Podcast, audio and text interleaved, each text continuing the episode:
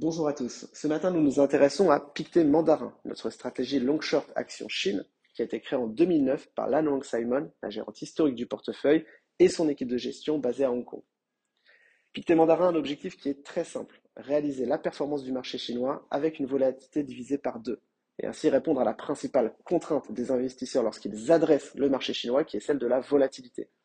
Malgré son statut de deuxième économie mondiale, malgré sa faible corrélation au marché européen et américain, la Chine est encore trop faiblement représentée dans les allocations de portefeuille à notre sens.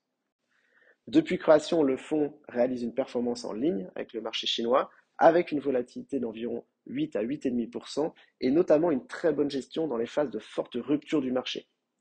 En 2018, par exemple, lorsque le marché a reculé de 11%, le fonds a réalisé une performance de plus 5%. En 2020, année de forte rupture également, le fonds a réalisé une performance de plus 17% avec une volatilité réduite de 60% par rapport au marché. Et puis l'an dernier, alors que le rythme des réglementations s'est accentué, le, fonds est resté en territoire positif malgré une forte volatilité de marché.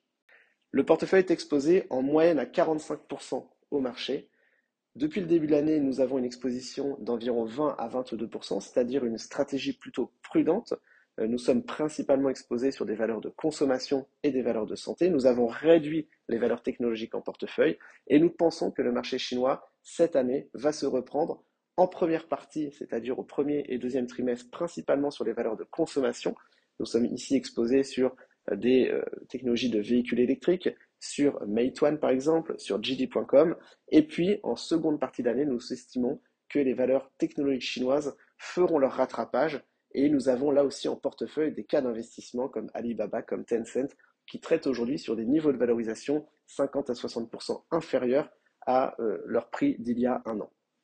Donc pour conclure, Pictet Mandarin, c'est une stratégie long short action Chine avec cet objectif de construire progressivement une position chinoise dans les allocations à moindre volatilité et avec cette capacité d'absorber les drawdowns de marché de manière assez efficace.